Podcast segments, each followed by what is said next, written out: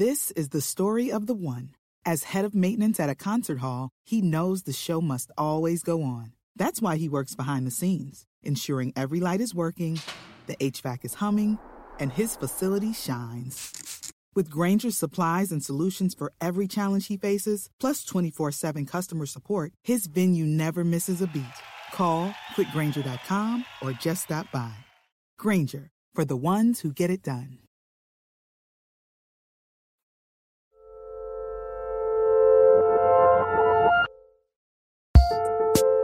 Hello, and welcome to another episode of Working Overtime, Working's bi-weekly advice-focused side hustle. I'm your host, Karen Hahn. And I'm your other host, June Thomas. How are you, Karen?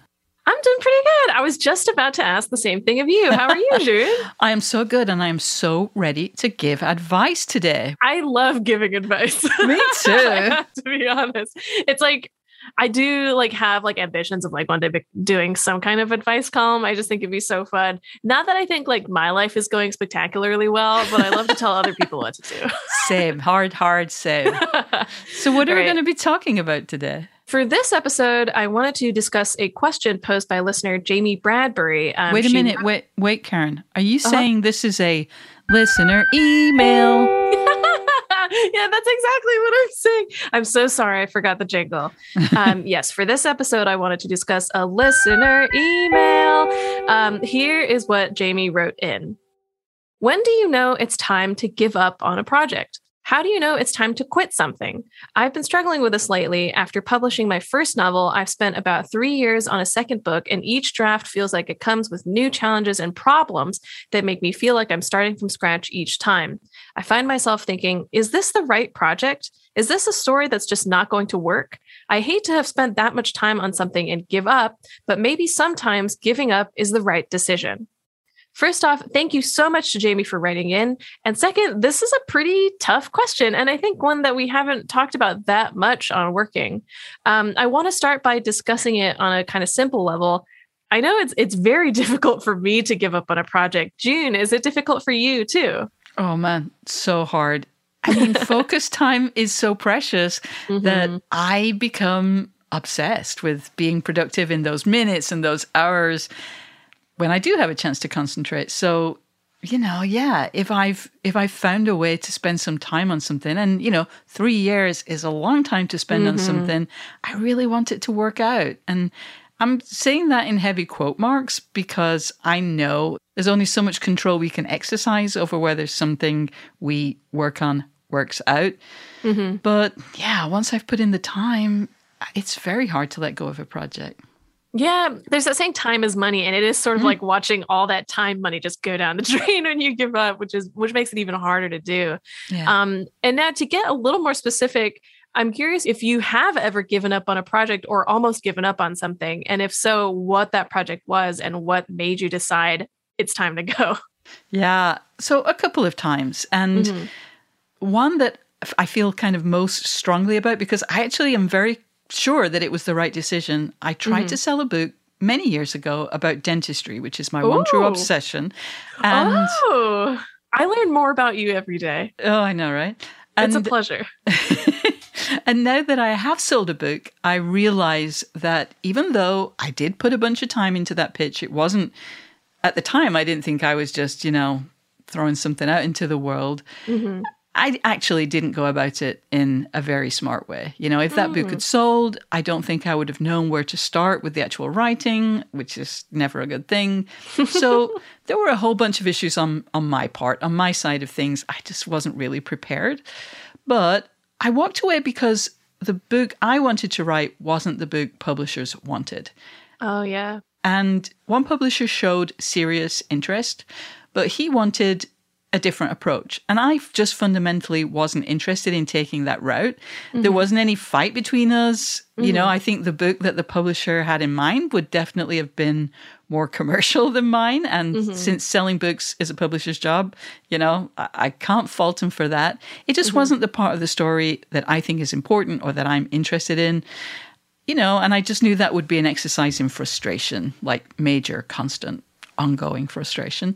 Mm-hmm. So as I said, I'm convinced that walking away from that project was the right move. Um, but no, I, I can't say that I was like happy about it either. Yeah. What about you? As for my own personal experiences, it's definitely very hard for me to admit defeat. Um, and I think the only times I've ever walked away from a project are screenwriting projects, um, because in those cases, the only person I'm letting down is myself. And I'm speaking about my experiences prior to starting to working with my writing partner, mm. um, 'cause I don't think there's anything that there's like one project we've given up on where we sort of hit a wall where we couldn't reconcile like what we needed to do with the story with where we wanted to put the story. And so mm. we kind of have shelved it for a while, which is something that we'll talk about later in the Indeed. episode. Yes. Spoilers. But earlier on, it was definitely easier to let go of screenwriting things because I was the only person who was looking at that stuff. And it wasn't like someone else was depending on it to happen. That said, when I was working in journalism, the only things that I can remember kind of not working out were things that an editor axed and I got a kill fee for, either because the publication schedule was kind of too full already, or they decided that what I'd written wasn't what they wanted. I guess it's sort of a microcosm of what you were saying, where they were like, we want like X kind of content and this isn't quite fitting in there. Um, that said, I'm curious if this idea of giving up, Um, as I was sort of saying, like when you're working on your own or working in a group affects your mental arithmetic as well. If you're like, how much does that factor into whether or not you'll give up on something? Oh, it, it's a it's a big factor, you know, un- unless you're a blogger who's just writing for the pure love of it, or, mm-hmm. you know, one of those people who sits on a street corner with a typewriter offering to bang out a poem for people for free. There's always money involved somewhere along the line, and, and probably not just for you either. You know, if you give up at the stage where you are still working on a pitch for an article or a book, maybe that's just you. You know, you've only mm-hmm, kind of mm-hmm. lost your own time. But other people get involved really pretty early on in a project. Like if you have an agent and you consult with them, or if you're working with an editor, their work will end up being uncompensated if you decide not to go forward. Mm-hmm. And yeah, if you're collaborating with a whole group of people, there are potentially a whole bunch of people's livelihoods implicated in your decision.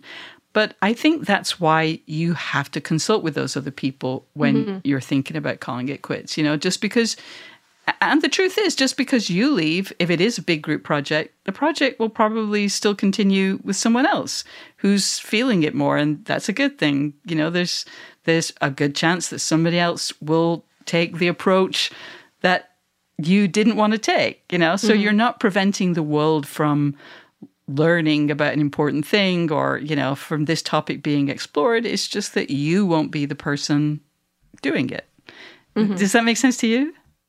Yeah, it definitely does. Um, I think it makes sense more in terms of like, I'm thinking about uh, with my journalism experience, like, putting out big packages that are themed mm. around the one topic. If I'm not going to contribute to it, someone else will, and that's fine.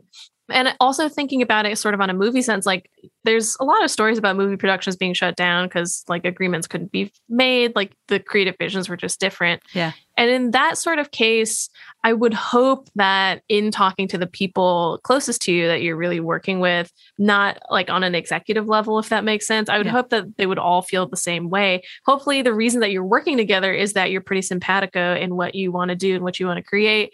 And if it's not working out, hopefully you all feel the same way, and leaving the project isn't so terrible as knowing that you've like argued with all of your closest friends about what's good and what's not. Exactly. Yes. And and if, if you weren't simpatico, you probably just, you know, dodged a bullet, to use a terrible yeah, phrase. Yeah, exactly. Sometimes it's for the best. Yeah. Um, I'm also wondering if the type of project, sort of as I was saying, like between journalism and between mm-hmm. movies, affects how you think about it. Do you have a better sense of what's working and what isn't when, say, it's a podcast, or if it's a book, or if it's an article?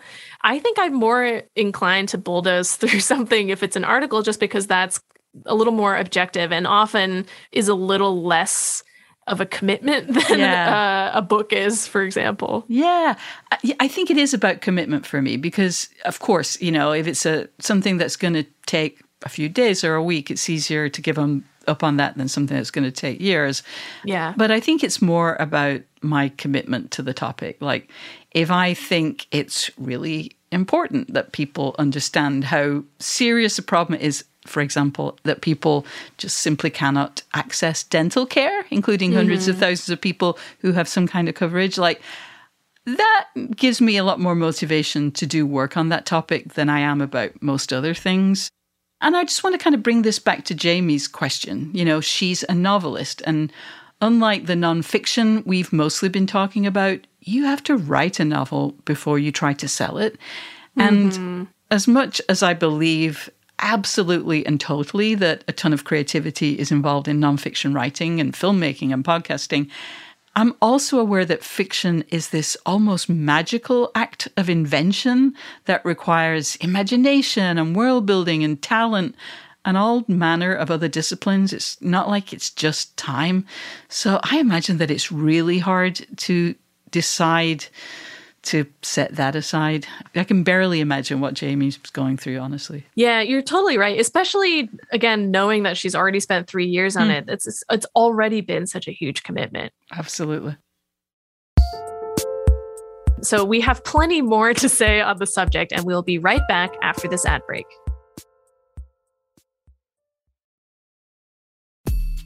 Hey listeners, how do you decide when it's time to give up on a project?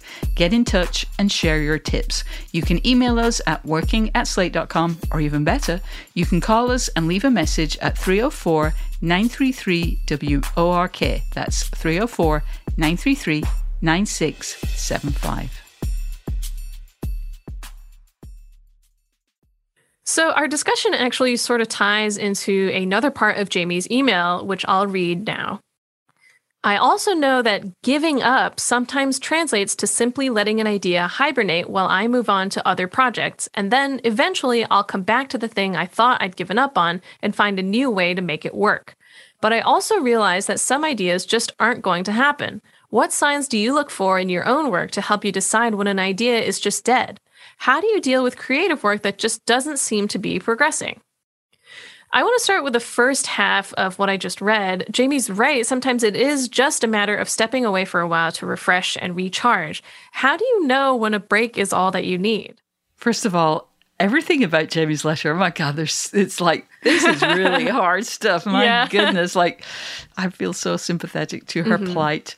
But to get back to your question, Karen, I always hope that a break is all that I need. Like, sometimes ideas really do need a little bit more baking in the ovens of our minds.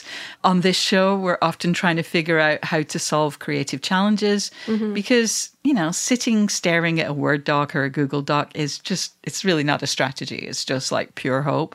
And, you know, moving challenges from the front of your consciousness and turning them into things that you're just kind of processing in the background can be very helpful.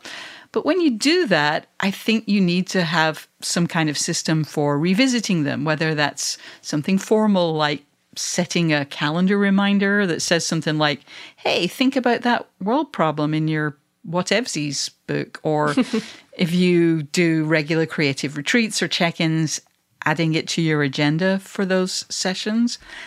When it comes down to it, though, I think you just know when there's still hope or when there's no hope. I'm going to make a confession now. About five years ago, I was assigned to write a profile of someone who I have been fascinated with since I was a teenager. Whoa. And I did a bunch of research, you know, like I read at least ten books, which honestly were mostly light novels, so, you know, not too not too big of a thing. And I dug out like a bunch of old articles, and and then, most importantly, I spent a weekend with this person. Wow. Had a bunch of one-on-one time with them, met some of their friends, and then I didn't write the profile. But in my mind, it is absolutely alive. There's nothing dead about that piece. Mm-hmm. I will definitely write it. It will be amazing. But I, I just believe couldn't, in you. Yeah, I just couldn't do it back then. Like, part of it was that my job changed and I had a lot less time for writing, but that's not really it. I've always done a ton of writing outside of work hours, so I know that wasn't the real issue. I just hadn't figured that person out yet, and I still think about it like every month or so. I haven't read any more of their novels, but I look at my notes and I, I just kind of keep chewing on that challenge. So that one's definitely still alive. So like, I just... ultimately, you just kind of know. I mean, I think if and when you do return to it, it's going to be fascinating because the time that you spent with them was five years ago, and now yes. there's more years to account for. I'm very excited to read this whenever it does happen. Hmm. For me, I think the answer comes down to whether or not I still feel passionate about a project, which I think is exactly what you're getting at. It's like yeah. where this is still very much a part of your active imagination. It's something that you keep thinking about. And that, I think, is the surest sign that you shouldn't quite let it go just yet because yeah. you physically can't. Yeah. Um, and that's when I think a temporary break is the right answer. But with that in mind, let's address the second part of what I just read. What is a sure sign that an idea is dead if such a sign does exist? It's all about the spark. I agree completely that you you need to feel one, and mm-hmm. it has to be a pretty strong spark. Uh, if you just don't think about this idea at all, or you just keep finding ways to avoid it, it's maybe time to just acknowledge that it is done so. Maybe have some kind of ritual, but I even have a feeling that maybe Jamie is at that point. it's the it's the grieving period where you're like, oh, I yes. don't want to. And it's real. Yeah. yeah. It's very, very real. I think there's also sort of one more subgenre, if you will, of giving up that we should talk about, which is knowing when and how to cannibalize parts of a dead project to use for a new project, mm. which sometimes can be really exciting and fun. It's almost like you're creating your own uh, reboot or remake. Now that you have a fresh eye and hopefully a new structure to be working with, it's easier to see what's working and what isn't and what you can get rid of and what you can keep. Uh, it's also sometimes applicable, I think, on a smaller level. Like if a story beat isn't working in one script, but you really like the action that's occurring, you can port it over to a different script where it might work better. Uh, what's your take on repurposing work? My take is that when you can do it, it is the greatest feeling in the world. Mm-hmm. Like it's f- free ideas, free, maybe even free storylines, maybe even free prose, you know, like it's already been done and by you. Mm-hmm. Um, I'm not the most optimistic person in general, but when it comes to feeling absolutely certain that I'll be able to find a home for all, absolutely every last darling that I've had to euthanize, I am a full-on believer. Just call me Pollyanna, Karen. I'm I'm laughing at the idea of euthanizing your ideas where you're like, wow, I gotta send them over the rainbow bridge. That's it for them. They're just going to the country. Exactly. They're going to the farm upstate. Uh, they're going to go get cigarettes, and they're definitely going to come back. That's all the time that we have for this episode. Thank you so much for listening. And if you like the show, don't forget to subscribe wherever you get your podcasts. And most importantly, if you have ideas for things we could do better or questions you'd like us to address, we would love to hear from you. You can send us an email at working at slate dot com or give us a ring at three oh four, nine three three, work. And if you'd like to support what we do, sign up for Slate Plus at slate dot com slash working plus. You get bonus content, including exclusive episodes of Slow Burn and Big Mood, Little Mood, and you'll be supporting what we do right here on Working. Big thanks to Kevin Bendis and to our series producer, Cameron Drews. We'll be back on Sunday with a brand new episode of Working, and in two weeks, we'll have another Working Overtime. Until then, get back to work.